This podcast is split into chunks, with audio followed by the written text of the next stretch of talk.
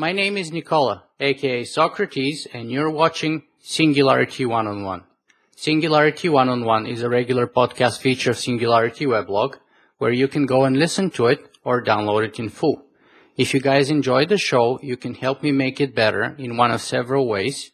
You can leave a comment, you can click the like button on YouTube, or you can simply go to my blog and make a donation. As always, I will be the man with the questions, and today the man with the answers is Zoltan Istvan.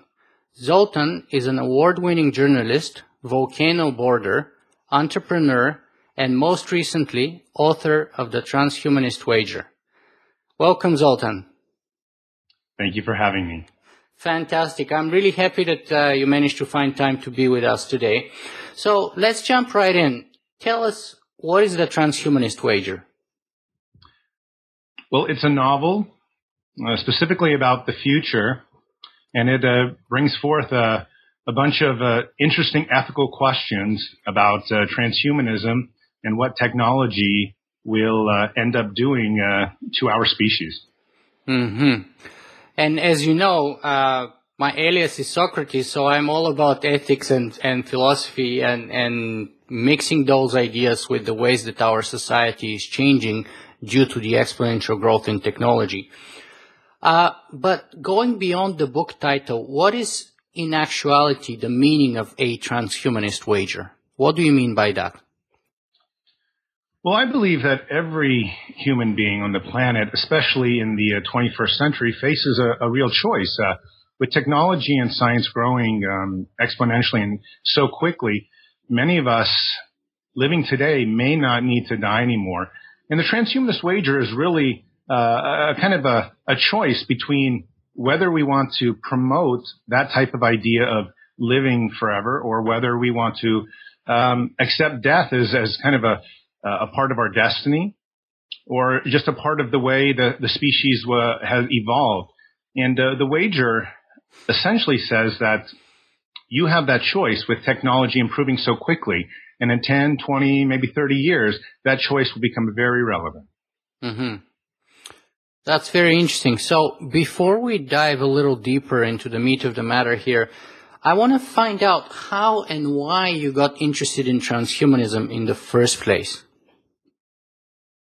Well, when I was uh, studying in an English class uh, at Columbia University, um, there was a uh, open discussion in the in the Time magazine. There was a uh, article on uh, cryonics, and it was my real first introduction. I was, I think, 20 years old to the whole concept of transhumanism, of living forever, of being being brought back from the dead.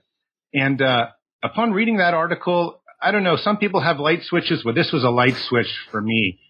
I read that article and I was uh, I, I converted and believed. And I now have dedicated, you know, a solid 20 years to reading and thinking and just embracing that fact that we can use science and technology to live much longer and hopefully reach uh, a point when um, our lives will no longer end. And also we can move beyond just being human and go into something much more incredible, something much more advanced and complex. Mm-hmm.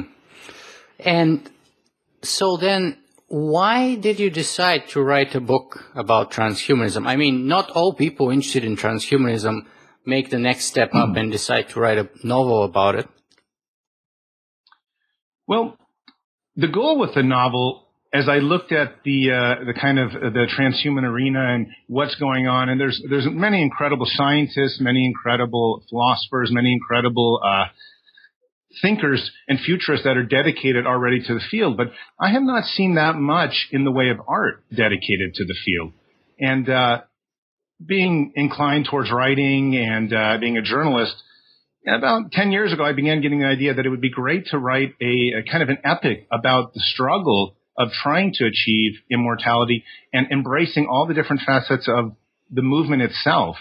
And um, about four or five years ago, I finally got the time and space to actually sit down and dedicate a couple of years to just uh, working out a, an artistic uh, statement that would really uh, put forth uh, the the dilemmas, the challenges, the controversies uh, into a novel form. And my goal is really to try to give that into the hands of a younger generation so that they can um, begin to embrace it, not see transhumanism as some type of uh, you know uh, science fiction you know movie or uh, infotainment or something like that, but to see it as something that's real. They can dedicate their careers, they can dedicate their minds, they can dedicate their resources to uh, these concepts. And I'm hoping that that's where the novel will hit strongest is with that group of people that will then uh, uh, rise up and kind of dedicate uh, much more of their uh, time and uh, thoughts to uh, our goals.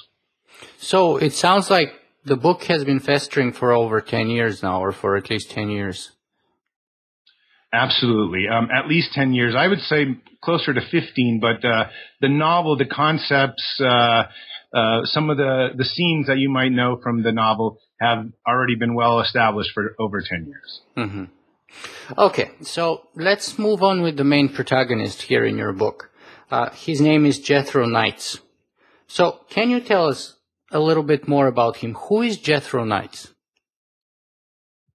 Well, Jethro Knights is the main character of the novel, and it's really him who presents the transhumanist wager as a as a concept for hopefully every person to embrace and say, well, this is a choice that I must make. And in that choice, I also must dedicate much of my energy uh, in life towards it. And, you know, as, as any novel develops, you try to create scenarios where that, uh, character is challenged, where his uh, ideas are broken down, where, um, you know, uh, uh, any kind of crisis will happen to him that essentially will keep the reader interested in him and um, and the story is essentially of his life from an early age all the way towards the end um, of the book. Now, Jethro is a very controversial character in the book, and there's a variety of uh, ways uh, uh, that people perceive him. Um, some of them called him monstrous, immoral, and inhuman. Um, how do you feel about him? the tough question. well, obviously, I, I really deeply respect and uh, like Jethro Knight, and uh, that's why I created him as the main character. However, it, it's important, you know, as an artist, at least in my opinion, to paint extremes for the readers. Uh, one tries to go out of their way to paint the far left side and one paint the far right side. And hopefully readers in the middle will come to appreciate uh, the places sometimes where he stands, sometimes where he doesn't, sometimes they hate him. I've had enough of my uh, hate email in the last uh, few weeks from from the book. Um, but I, I, I have formed Jethro after many of my own ideas, and not all of them, but many of them. And I have thought long about lots of those ideas, pushing myself to try to understand whether I was correct and whether I wasn't correct. And uh, in that way, I, I really like him and want to defend him and support him, even though I realize that on the hmm, at least at first glance, most people really are going to dislike him. Even people that like the book end up really disliking him.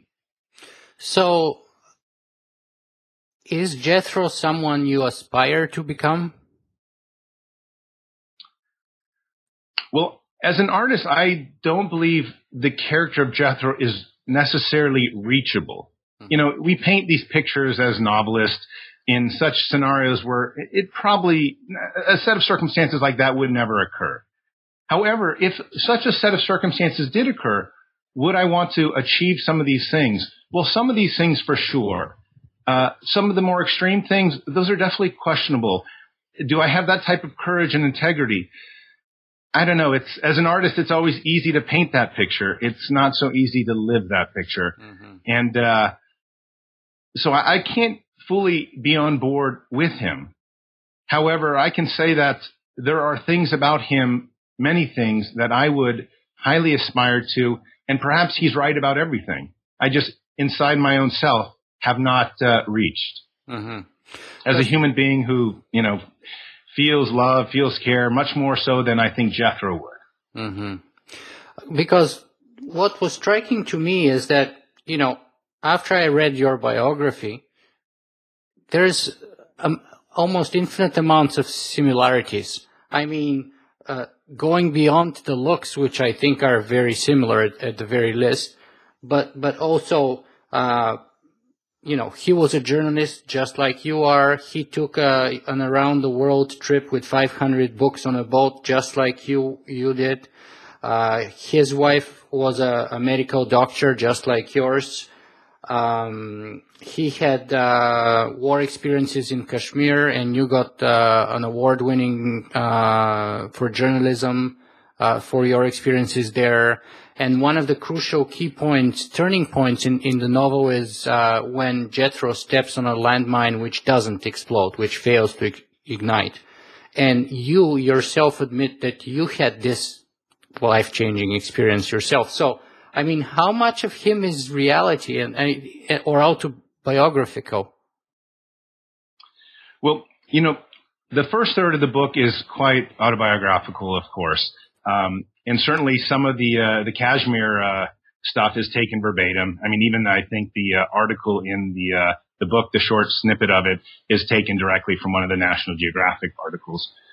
Um, however, you know, two thirds of the book really is not about anything about me. It's more the idealized version of where a character might go under a certain set of circumstances. And you know, I didn't mean to make Jethro look like like me. They just actually, when you read books, you realize there's not that many uh, blonde characters, and so there were some other, you know, thematic differences for why I chose that, as opposed to just trying to picture it off me. I really did not mean to do that. He he started off as a uh, as a uh, a character with black hair and black eyes, and then I realized that every science fiction movie had that same kind of character. So uh, I thought I'd pick something a little bit uh, more unusual. And um, so while there are similarities um, certainly there are differences, and of course the similarities are pretty prevalent in the very first third of the book, and then later they just really drop off. Mm-hmm. And, and so for, for Jethro, that moment of the unexploded, uh, unexploded landmine, which in, in the novel is in Congo, actually is a life-altering experience. Now, your experience actually, if I'm not mistaken, happened in Vietnam? Yes, that's right. So, how life altering was that for you, and in what way, if it was? So, my experience was slightly different than Jethro's. I never actually stepped on a landmine. One of my guides, as I was stepping, pushed me, and I fell down and missed the landmine. But I just kind of sat there, and he pointed at it, this metal object sticking out of the ground, as we were doing a film video, and, and I just sort of sat there, you know, for a whole solid two minutes realizing that this was this was this was very real. And uh, sometimes, as a journalist, tromping around the jungles and filming all sorts of incredible things, you forget that it's it's real. And uh, it was an important revelation to me, in the sense that uh, you know, in an instant, everything could have changed dramatically. But uh, certainly, that was that was at the very end of the four years I'd been with National Geographic, and after that, I did come home uh, to America, where I then stay. have stayed most of the time, except for a few ju- other journalism assignments, and uh, have begun really working on the draft of the book. So it played a, a, a key role in kind of stimulating that. Okay, let's not get killed. Let's go actually do something for yourself and the movement. Mm-hmm, mm-hmm. Okay, so uh, one of the let's move on to the larger thematic uh, issues or the, the themes of the book. And one of the main ones is that of conflict. And uh, that's, of course, the potential or the actual conflict between transhumanists and anti-transhumanists. And um, I want to read a short passage of your book where you say, the conflict over transhumanism was straightforward. Futurists, technologists, and scientists touted transhuman fields like cryonics, cloning, artificial intelligence, bionics, stem cell therapy, robotics, and genetic engineering as their moral and evolutionary right, and as crucial future drivers of the new economy and an advancing cultural mindset in America. Opponents said transhumanism and its immortality mantra were anti-theistic, immoral, not humanitarian, and steeped in blasphemous egoism. Others labeled it the world's most dangerous idea. So, do you really think that such extreme polarization and its consequent conflict is inevitable? I mean, there's a number of other people who have come up in the past in support of that argument. I mean, the former cyber terrorism uh, uh, leader uh, Richard Clarke from the Bush administration wrote a book called Breakpoint, where he talks precisely about that kind of a terrorist conflict. Uh, Dr. Hugo de Garis, who is a well-known uh, researcher in artificial intelligence, has his own concept of Terrans and cosmists who come into conflict uh, as a result of that kind of a friction. So there's a number of people who have come out. And yet you have people like Ray Kurzweil who are perhaps underplaying the potential for conflict or at least prefer to focus on the positive side of things. Do you think that conflict is inevitable? Well, I would say today the conflict seems inevitable. Uh, I believe that the, you know, with a world that is still 90, 95% religious, at some point they will say this has gone too far. This really violates most of our most basic codes. And um, I just don't think a lot of them have realized that right now. However, on the other hand, there's this other uh, thing happening, and that's that a whole younger generation all around the world is coming up and uh, getting older, and they no longer feel such conflict uh, with religion. They embrace it. There's there's a lot of uh, mismatch, uh, mixing and matching, and this kind of stuff going on where they just take it in stride. And if the older generation passes on and the newer generation comes up, I do not see such a conflict happening.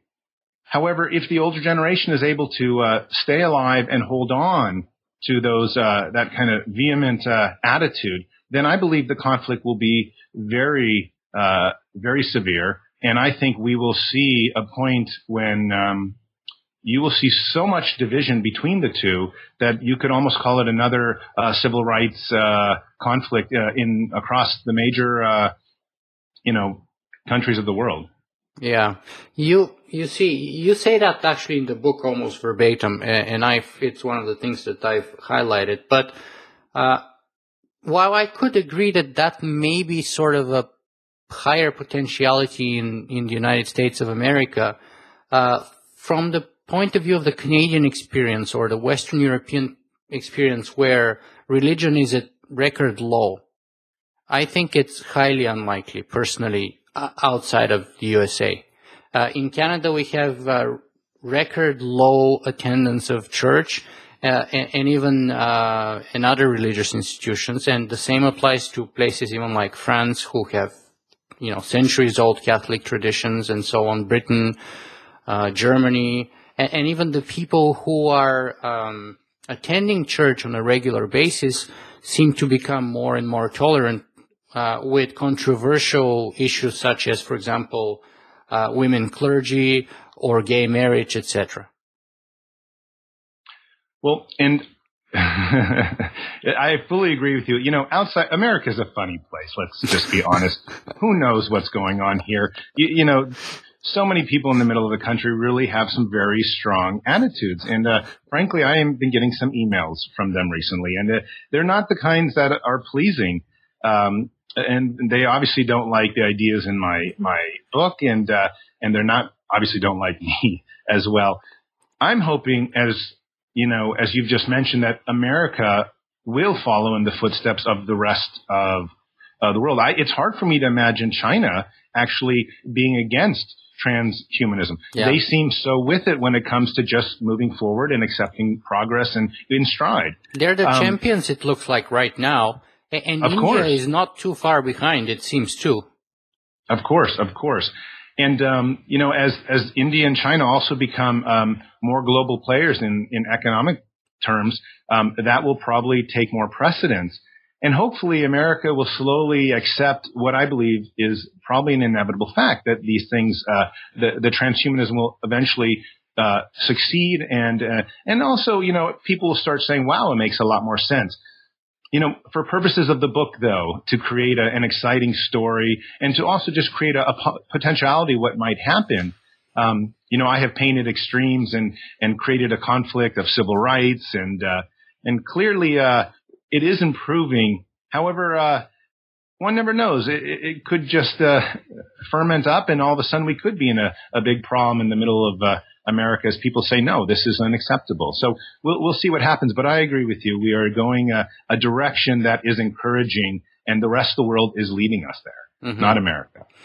So, so let me share with you sort of my point of view here a little bit and you tell me what you think because I was planning to do it a little bit later, but I think now might be a more appropriate time because you said that you painted the extremes for artistic purposes and sort of to make the book more interesting and create the context of the plot. But my criticism towards you is that I think it could have been done a little bit more sophisticated. And here's the, the full, my full take on it. So I loved the beginning of the book and kind of hated the end very much. Uh, and on the one hand, and so I, I'm kind of conflicted. On the one hand, the book is philosophically speaking very sophisticated. You can see clear influences from Plato's Republic, from Nietzsche's Overman or Übermensch, from Thomas More's Utopia, and from a number of Eastern and Western philosophies. On the other hand, it is kind of simplistic in its sort of an Atlas Shrugged type of a plot, which I would call, in which, you know, the government is like the arch evil, and then the, the, the lone hero changes the world, sort of, uh, who goes against the government. What do you say about that kind of a criticism? Well, I believe from an artistic perspective, um, it is sometimes easiest to get one's message across when they paint simple strokes so that someone can approach it who doesn't know anything about transhumanism. I told you this in my emails. Uh, much of the book is actually uh, repetitive for transhumanists, redundant for them. They know what's going on. They don't need, they, they made the choice about the wager a long time ago.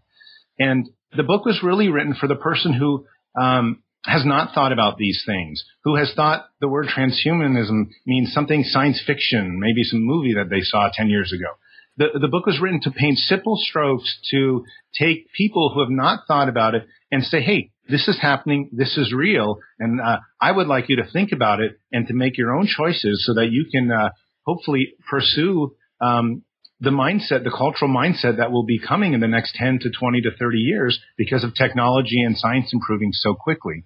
And that's why I specifically have painted something that is uh, easy to understand and somewhat black and white in its uh, in its um, kind of agenda. If I was writing a book simply for transhumanists, I would have made something much more complex. There would have been a lot more, uh, mm-hmm. you know, uh, character development and looking into the science and some of the other things. But this was really designed for someone who had not read much about the book uh, not read much about the ideas, and was looking for something to get interested in it, and also to have something artistic, so they didn't have to, uh, you know, um, dig down into a 400-page science manual to find out about it. Mm-hmm. Mm-hmm. So, another tough question that I could perhaps uh, pose here is, um, you know, I think Max More called your book um, the Atlas Shrugged of, Shrugged of Transhumanism. And I, I, I think I, I, I can say that this is a fair description in some ways, but it's a double-edged sword because on the one hand, some people who love Ayn Rand and her work would naturally gravitate towards reading your book. On the other hand, people like me who really detest her work would naturally be repulsed. so, were you aware or what's the sort of interplay between your book and Atlas Shrugged? Well, to begin with, you know, I have been influenced by objectivism um, quite a bit through the years. However, I, I want to say that, you know, Atlas Shrugged is by no means a favorite book of mine. Uh, I, am not that fond of it, actually. Uh, I'm much more a fountain, the Fountainhead type of guy, which is one of her first books. And the reason I like that book so much is because it talks about the integrity of the artist and the integrity of a human being standing up for his rights and just simply fighting for them. Um, and I understand some of the elements of Atlas Shrugged are also in my uh, book. You know, most of the objectivists that I have tried to get to read the book have have have really been against it. Of course, there's no improving on her on Ayn Rand's philosophy, and if you try to do that, you get in trouble. Even though I said, well, you know, 30 years of where you know robots with artificial intelligence, maybe a new ethical system will be necessary. In fact, of course, a new ethical system Absolutely. will be necessary, and they disagree with that. However, um, you know, it, it's true that I have incorporated a few elements, and I've tried to improve on many of those elements. Um, but I can tell you, as you noticed right away, that even mentioning uh, uh, Atlas Shrugged in the context of my book at this point has done nothing for me, at least nothing good. Mm-hmm. And um, you know, while Atlas Shrugged remains one of the best sellers uh, today in the long term, yeah. uh, I'm not sure it's actually winning anyone over in the meantime, as I uh, probably just contributes to the hate email. Now, speaking with uh, uh, on about uh, um, disagreements with some of the elements of objectivism. Uh, I, have had previous guests on my show where I've argued that, you know, it only makes sense, at least to me, that when we change our socio-political economic system, you know, after the birth of artificial intelligence and all the other exponentially growing technologies that are developing today, it only makes sense that capitalism would go obsolete, just like all other previous uh, economic systems. And, you know, Notable economists such as Robin Hanson, for example, and others have absolutely disagreed with me. What's your view on, on that? Well, this gets a little bit outside of my expertise, so uh, you now I'm sort of winging it. Mm-hmm. Um, but my guess is that uh, there has to be some element of competition in the system, regardless of what happens. And whether that uh, remains a uh, a capitalistic endeavor, at least in economic forums, uh, is is yet to be seen. But I, I do believe that we, it is in our best nature, and it is uh, the main driver of evolution to compete. And so I believe whatever system we create, there must be that element in it for us to um, at least advance as quickly as we are advancing. Now, I'm not saying it's going to be there. I'm just simply saying that um, I am believing that it is probably the best system for us evolving as quickly and efficiently as possible, which is, you know, one of my primary goals. Mm-hmm. So would you call yourself an objectivist? No, I definitely would not call myself an objectivist at this mm-hmm. point. Because there's alternative views. And, and, you know, I have to admit that I myself also agree that there has to be an element of competition. That's my personal view or bias, if you want to call it that way. But there are other people. Uh, for example, I'm currently working on an interview with Jacques Fresco, who believe that uh, you know we can have a future of cooperation, uh, where people are cooperating with each other rather than competing with each other. And I mean, he puts forward a very strong argument about resource-based economy and all that, but his so-called Venus project. Uh, but one of the things that he described was his experience on an island uh, where the natives sort of lived in a post-scarcity environment where they had plenty of fish, plenty of food, plenty of fresh water, and, and plenty of living space. And how when he went to the island and one day uh, he told them, "Oh, um, can we make a boat, uh, a canoe? Because I want to go out, you know, with you." And then a couple of days later, they showed up and they gave him a canoe. And they said, you know, you can have this canoe and we don't want anything in return. But then another couple of weeks later, they came back and they took the canoe from him and they told him, you're not using it. Because he actually didn't get to use it. And they're like, well, we've been see- noticing that you're, you haven't been using it, so they took it. right. so what do you, what do you think of cooperation? Should there be an element, a, a greater element of cooperation in our future than the one that we're seeing right now? Because, I mean, you can make a very strong argument that much international conflict is based on scarcity. And with those exponentially growing technologies, at least in many of those fields, we would be living in an environment of post-scarcity or abundance, and therefore competition perhaps in most fields or in some fields would be much less relevant and perhaps go extinct. Well, much of what you say, I, I believe, is accurate, and, and you know, I personally would love cooperation. That that sounds wonderful to me. I mean, it's always sounded wonderful to me. I just don't see it as realistic given that I think the nature of a, human being is, is really to strive to be uh, the best, to be as powerful as they can become. And uh, in the, let in me stop you I, right here, though. If you're a good, I, I, I consider myself transhumanist, and one of the reasons for that is that I refuse to acknowledge that there is a human nature. So when you tell me human nature, my first call is, where is it? Show me what it is. Give me the parameters. You know, I don't even know what my own personal nature is, let alone human nature. And I mean, we can, and that's, I think, what, isn't that one of the core beliefs of transhumanists that we are a process? We're not, you know, an entity. We are constantly evolving. Therefore, there's nothing fixed. Well, I would say, you know, I would say, and I think Jethro Knights would also say that the one thing that is fixed is the reluctance to die or the reluctance to um, uh, live less well than could be otherwise. And I think in this sense, our, our primary motive in life is to rise, to evolve, to gain power, and to uh, make our lives better. And generally, in the hierarchy of values, the breakdown usually ends up on the shoulders of just every single person on themselves, making that judgment for themselves, perhaps then for their family, perhaps then out to, to society and to their countries. And uh, that's how the breakdown of value, at least to me, usually um, applies. And I, I understand. I, I, don't really like to necessarily say I'm human. I like to say I'm actually just a, a power of evolution.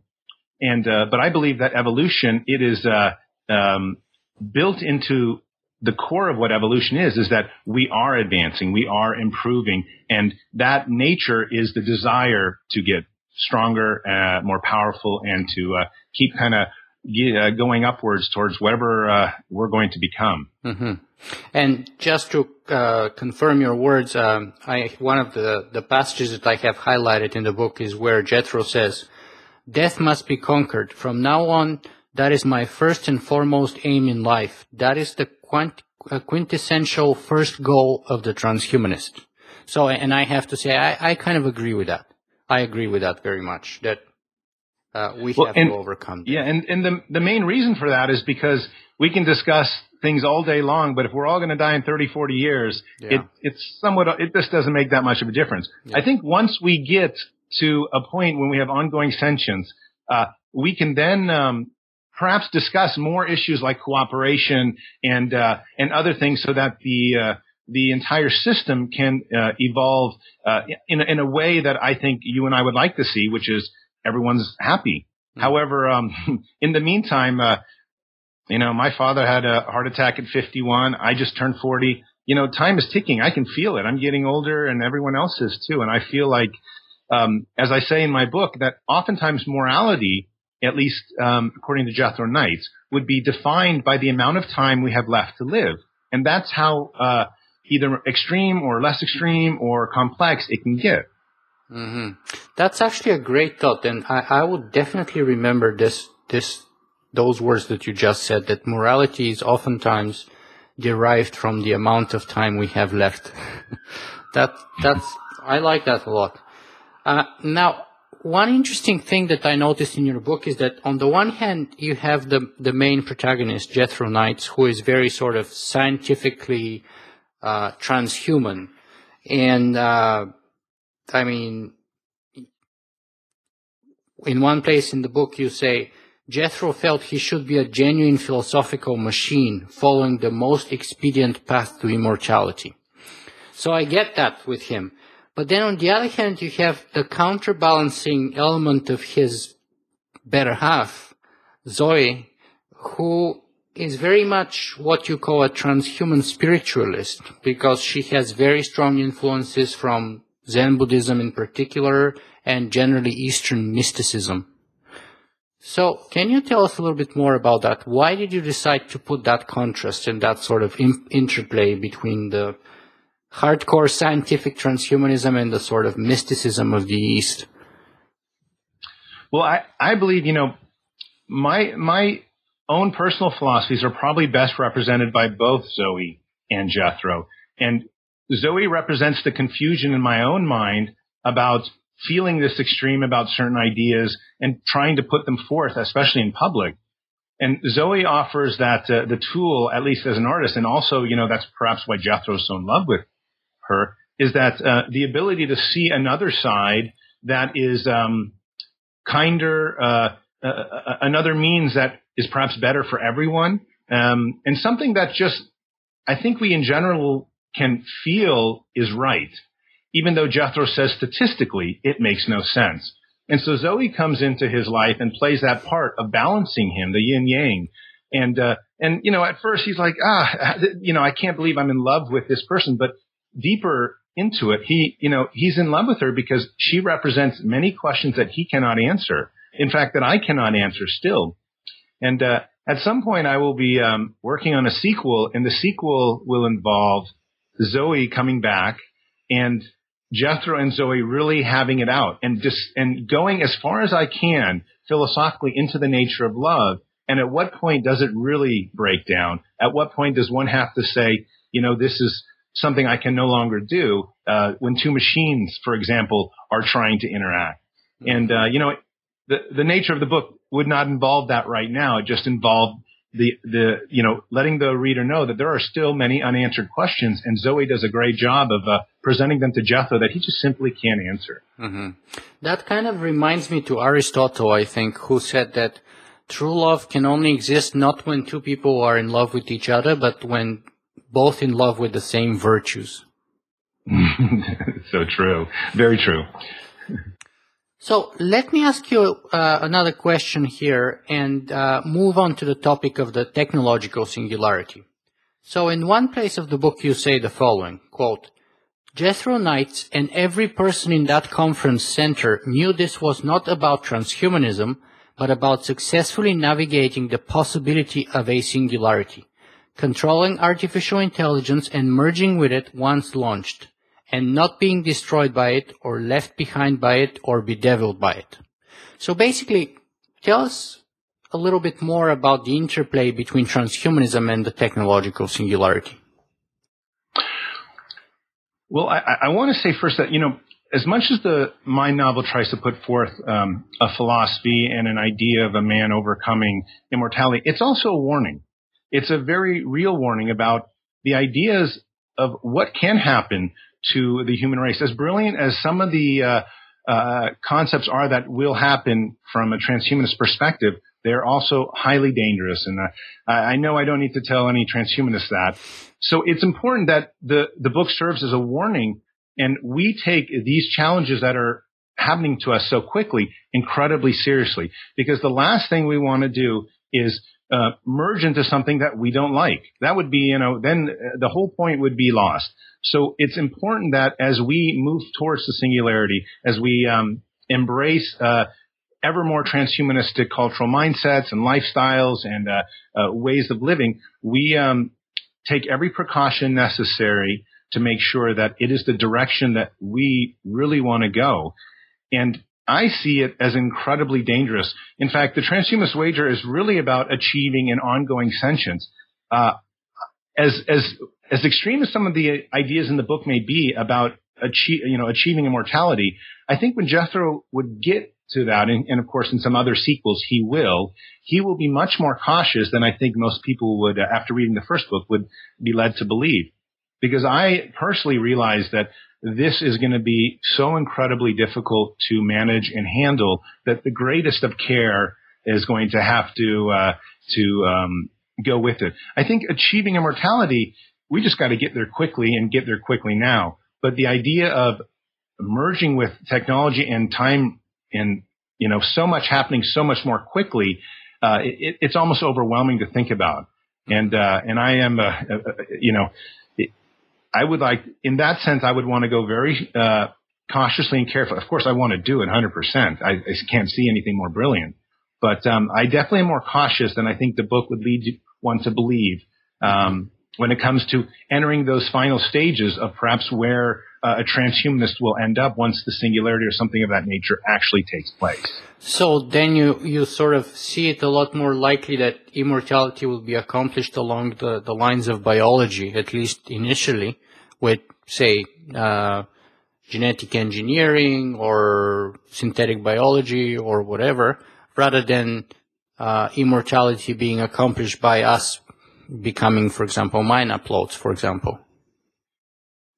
Well, I think from a cautionary point of view, if I was going to bet on how society would allow these changes to take place, I think most people would feel most comfortable with the biology becoming more advanced rather than the technology. Because that's what um, we know. That's what we're used with to. Sure, sure. And I, and I, uh, however, you know, it's one of those things that once you. It's the least scary option. it is exactly, that is precisely right. And so I think, you know, even though the book talks about downloading, you know, the main goal being getting into a machine, um, I realize from a real practical standpoint that uh, the biological one is the safer bet, where we slowly take these steps to not uh, making sure we completely go down a path that we cannot reverse. Um, however, the adventurous side of me is attracted to going as far as we can, as quickly as we can.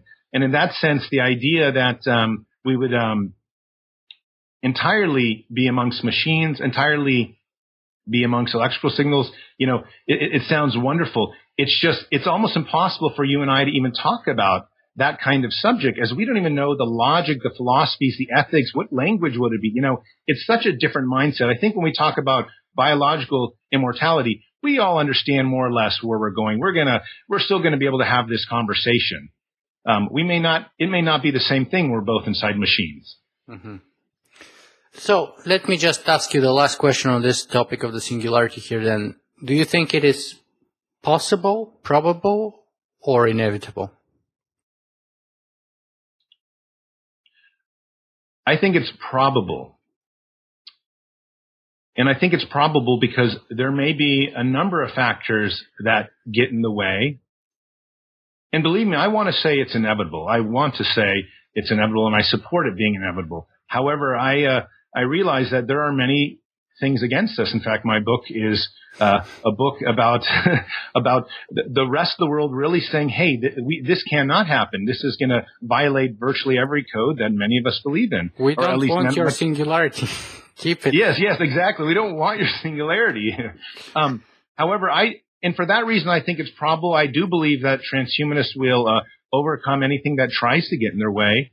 And I do believe they'll eventually um, march right into trying to embrace the singularity and go into it. Um, but I do not see it as necessarily something uh, inevitable.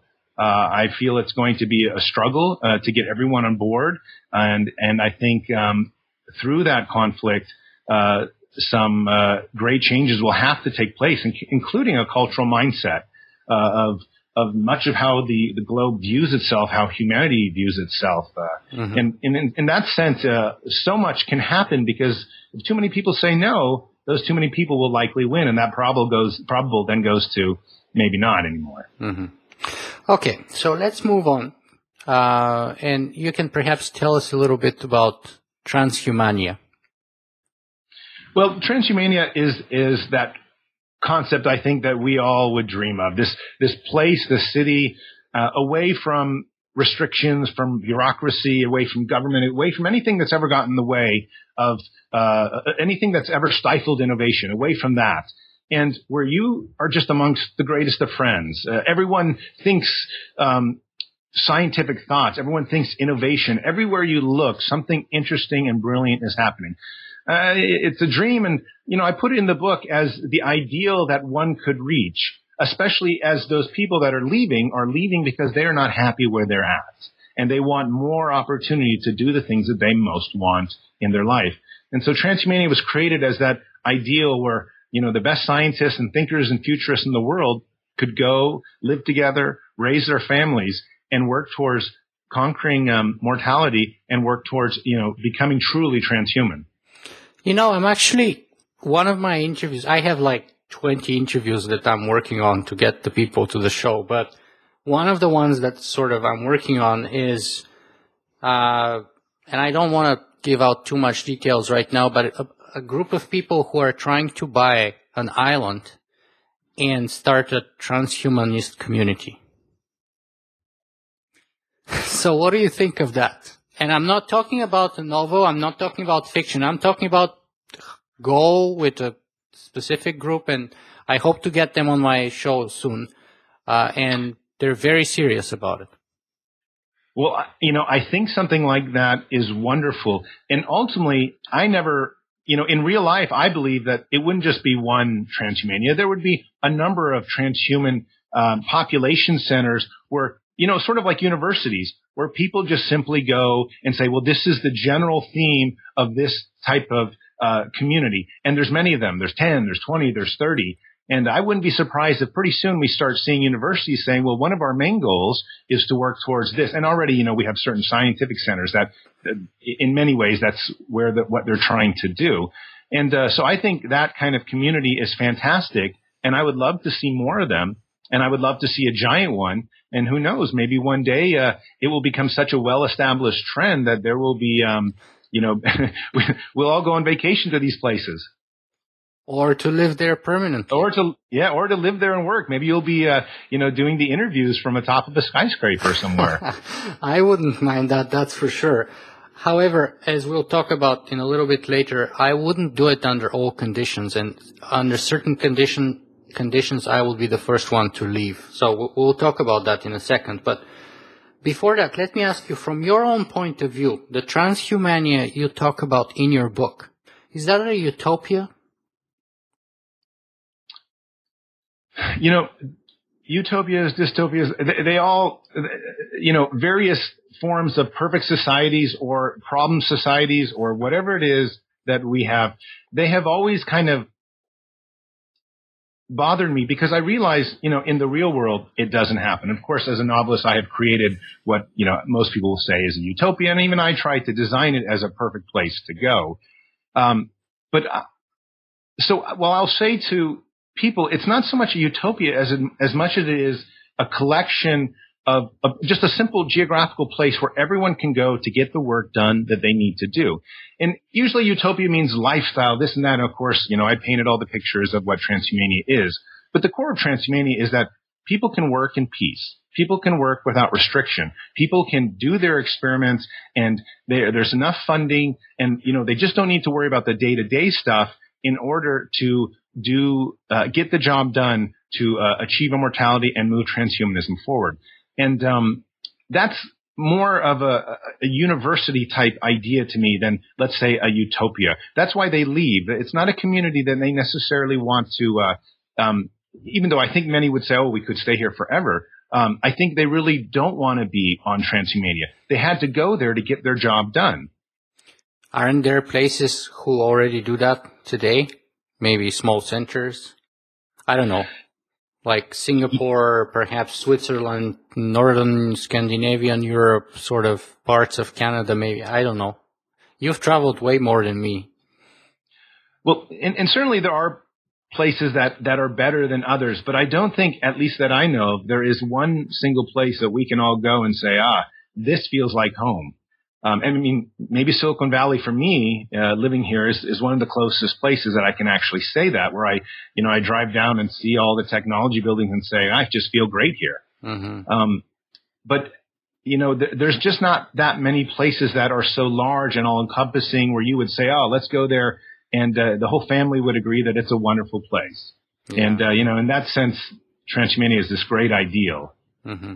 Yeah, I have to admit myself that uh, while I was at Singularity University in Silicon Valley for 10 weeks, I just, that, that's the one place that I would love to be permanently. It's just, I love that place. It's so amazing. It's boiling. Things are happening there all the time. It's, it's inspiring. It's, it's, I, I just really love it. Um, is Transhumania the place that feels like home to you? Would you want to be a part of trans, a citizen of transhumania? Absolutely. I would, I would love something exactly like that. Mm-hmm. Exactly like that.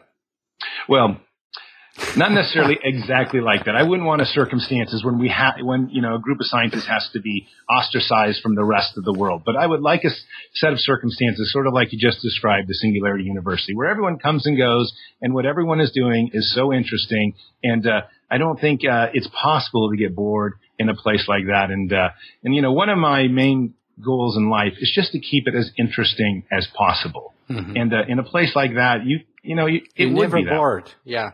Yeah. If one thing you don't get enough time to sleep because there's so much cool stuff oh. happening all the time.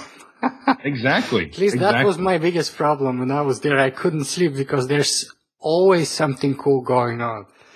Um, now, let me bring in a couple of elements that I personally would make a choice not to be a member of your transhumania and, and give you the reasons why.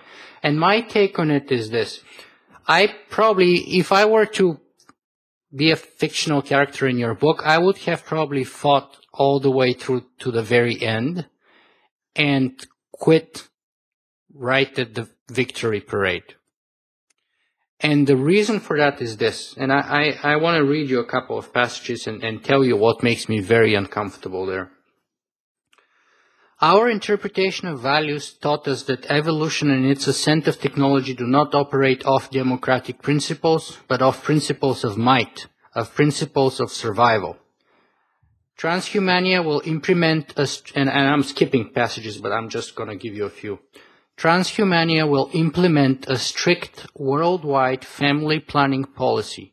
People who can reasonably and successfully raise children will be allowed to procreate and encouraged to do so. All others will not be allowed to procreate. No pensions, no social security, no Medicare, public executions of criminals,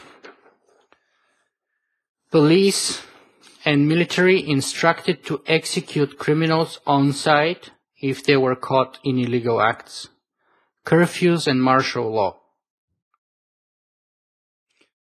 So those for me, and I see how that's sort of the path that you have to go through and sort of the leadership that Jethro Knights takes our civilization through to get to that final point of transhumania.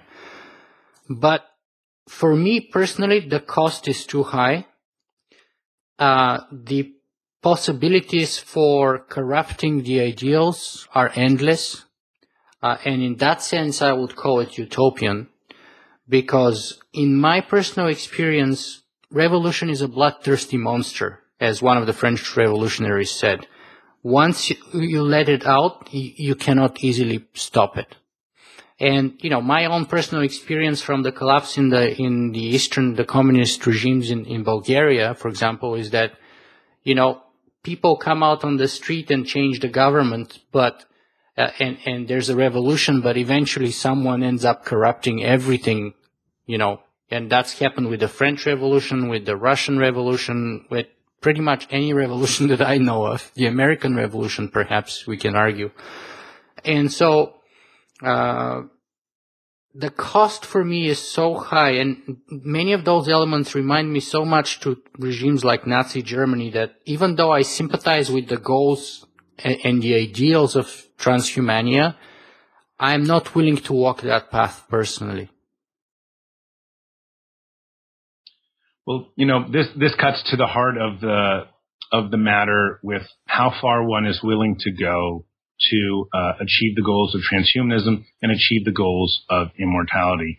And ultimately, you know, as a, as an author, my job was to try to paint a story that would show how far the the the moral capacity might need to be of somebody trying to live forever rather than dying.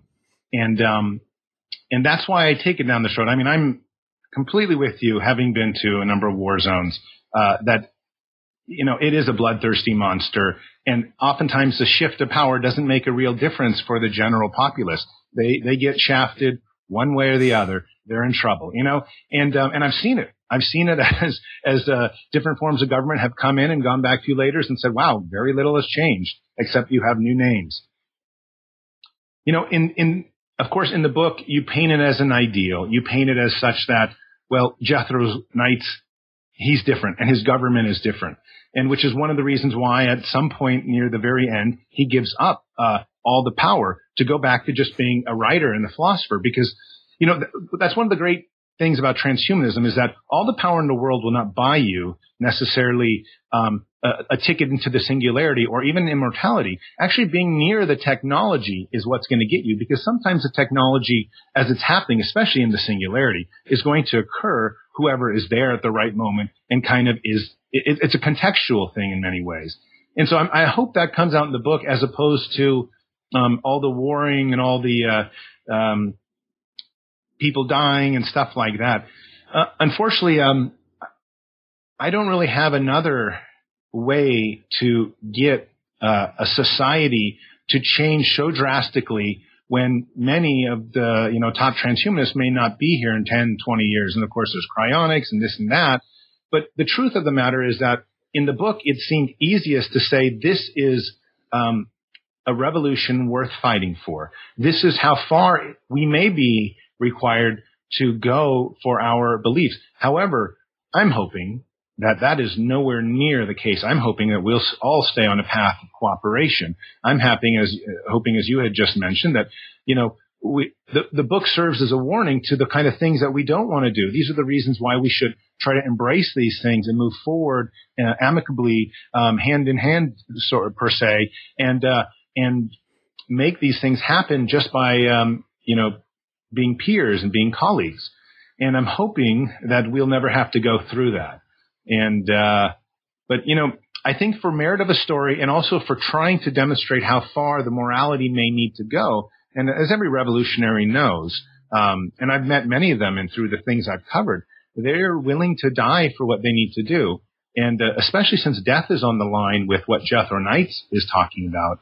And you have to understand, he's also a character whose wife is, and child have been murdered. And he, he's, you know, has a lot going, a lot to fight for. Um, that's ultimately why I put those things in the book. And of course, there's going to be endless comparisons to, uh, Nazi Germany and, and other places. But, you know, the reality is that Jethro Knights is nothing like that type of person. He never wanted any of this. What he really wanted to do, and what I think all of us want to do, and what all of us should work towards, is um, working together uh, as peers and making the goals of transhumanism trans, you know, come to, to fruition without any kind of conflict whatsoever, and to do it as expediently as possible. And hopefully, a cultural mindset can uh, come about where people just agree that this is a good thing. And, uh, you know, ultimately that's why the book was written is to try to get people, uh, especially younger generation on board to say, well, you know, we don't really want to go down this path, but these are the ideas we stand for. And let's just embrace them and try to do it right here in America and China and India and work together. And one day we'll just be this great planet that uh, supports uh, incredible amounts of technology. Yeah, in that sense, I have to say I very much agree with you, and, and that's why I, I, I, despite you know my disagreements and, and stuff like that, I very much believe that your book is a must read for anyone interested in transhumanism, but, even just broadly in the future of, of, of, of, our civilization, because you do very good job of painting the, the extremes, sort of setting the battlefield, if you will, setting the, the, the map and, and then, you know, perhaps it's up to us to choose how far do we want to steer one way or another, uh, based on sort of that lay of the land as you've mapped it out very well, I think. Uh, and so, in that sense, I, I, do recommend very much, and will continue to recommend very much uh, the reading of your book. Um, one last criticism, and, and perhaps you can help me out on that too, is um, the lack of diversity in the outcome.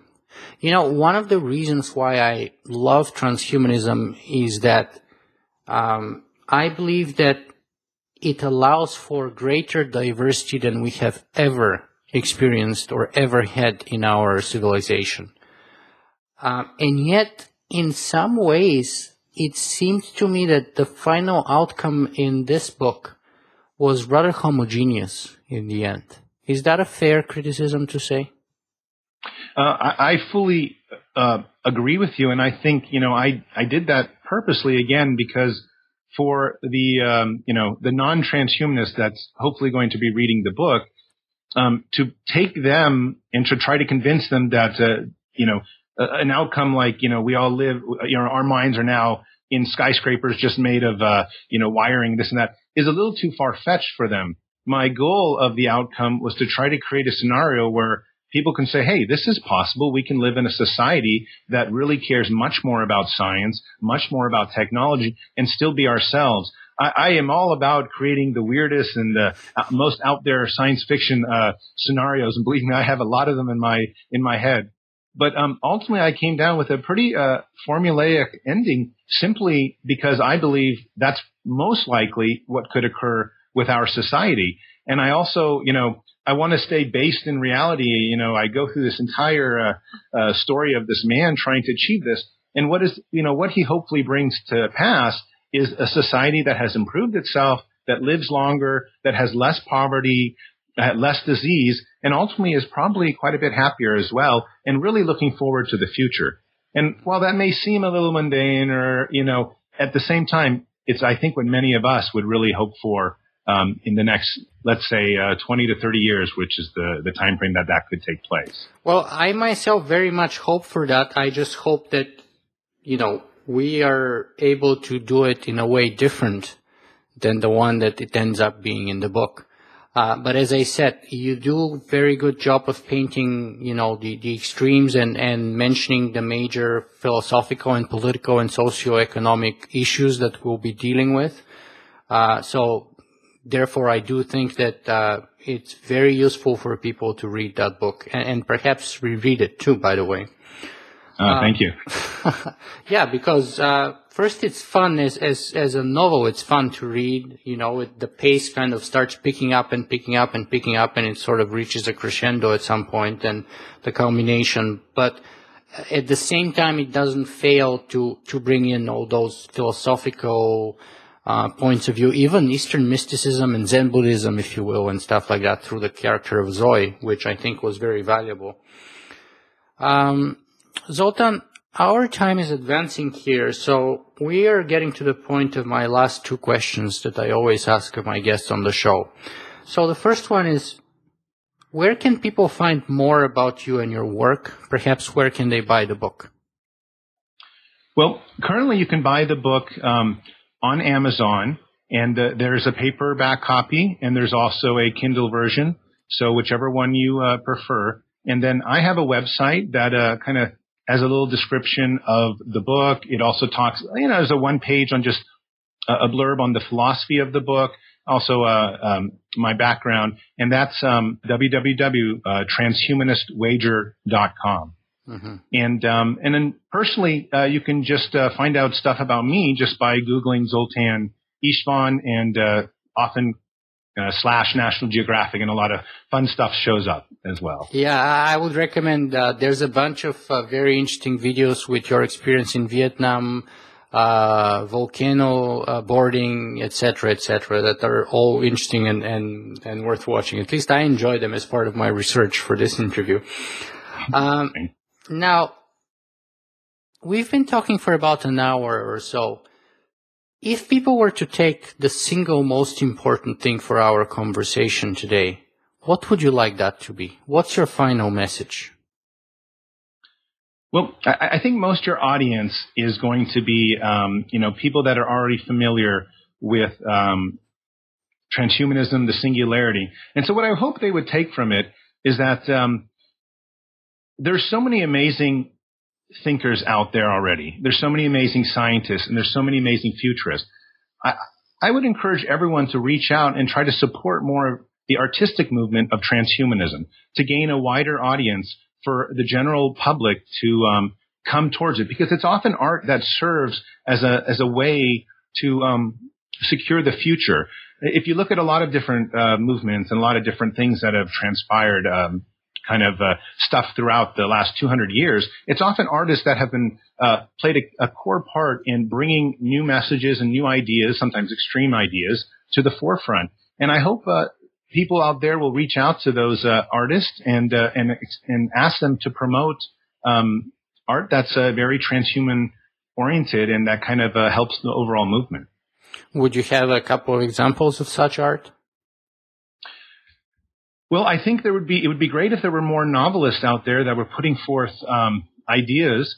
I also like the idea of um, new experimental art that involves technology itself, where, you know, instead of looking at a painting, you're looking at something um, that's not necessarily uh, technology in a functional way or something that we're going to use, but something that we're, its, its design is intended to promote how interesting technology and science can be. Uh, I would love to go into a museum where everything's just decked out in um, transhuman science, but not for the purpose of showing where necessarily uh, the sciences are trying to go, but in some kind of weird, eclectic way. What a fascinating and bizarre thing that might be. And and these are the kind of things that I think that would bring the the layperson into uh, transhumanism further, rather than you know delving into kind of uh, science books or you know or having to read kind of heavy things like that. There are many other ways to tap uh, the a new generation of people to think transhuman oriented thoughts, and uh, it's up to us as a as a group of people to try to find them and to find those people that can also touch those new people. Mm-hmm. I think that's a great point to to finish our interview and to ponder those last few thoughts. Zoltan Istvan, thank you very much for being with us today. Thank you so much, Nick.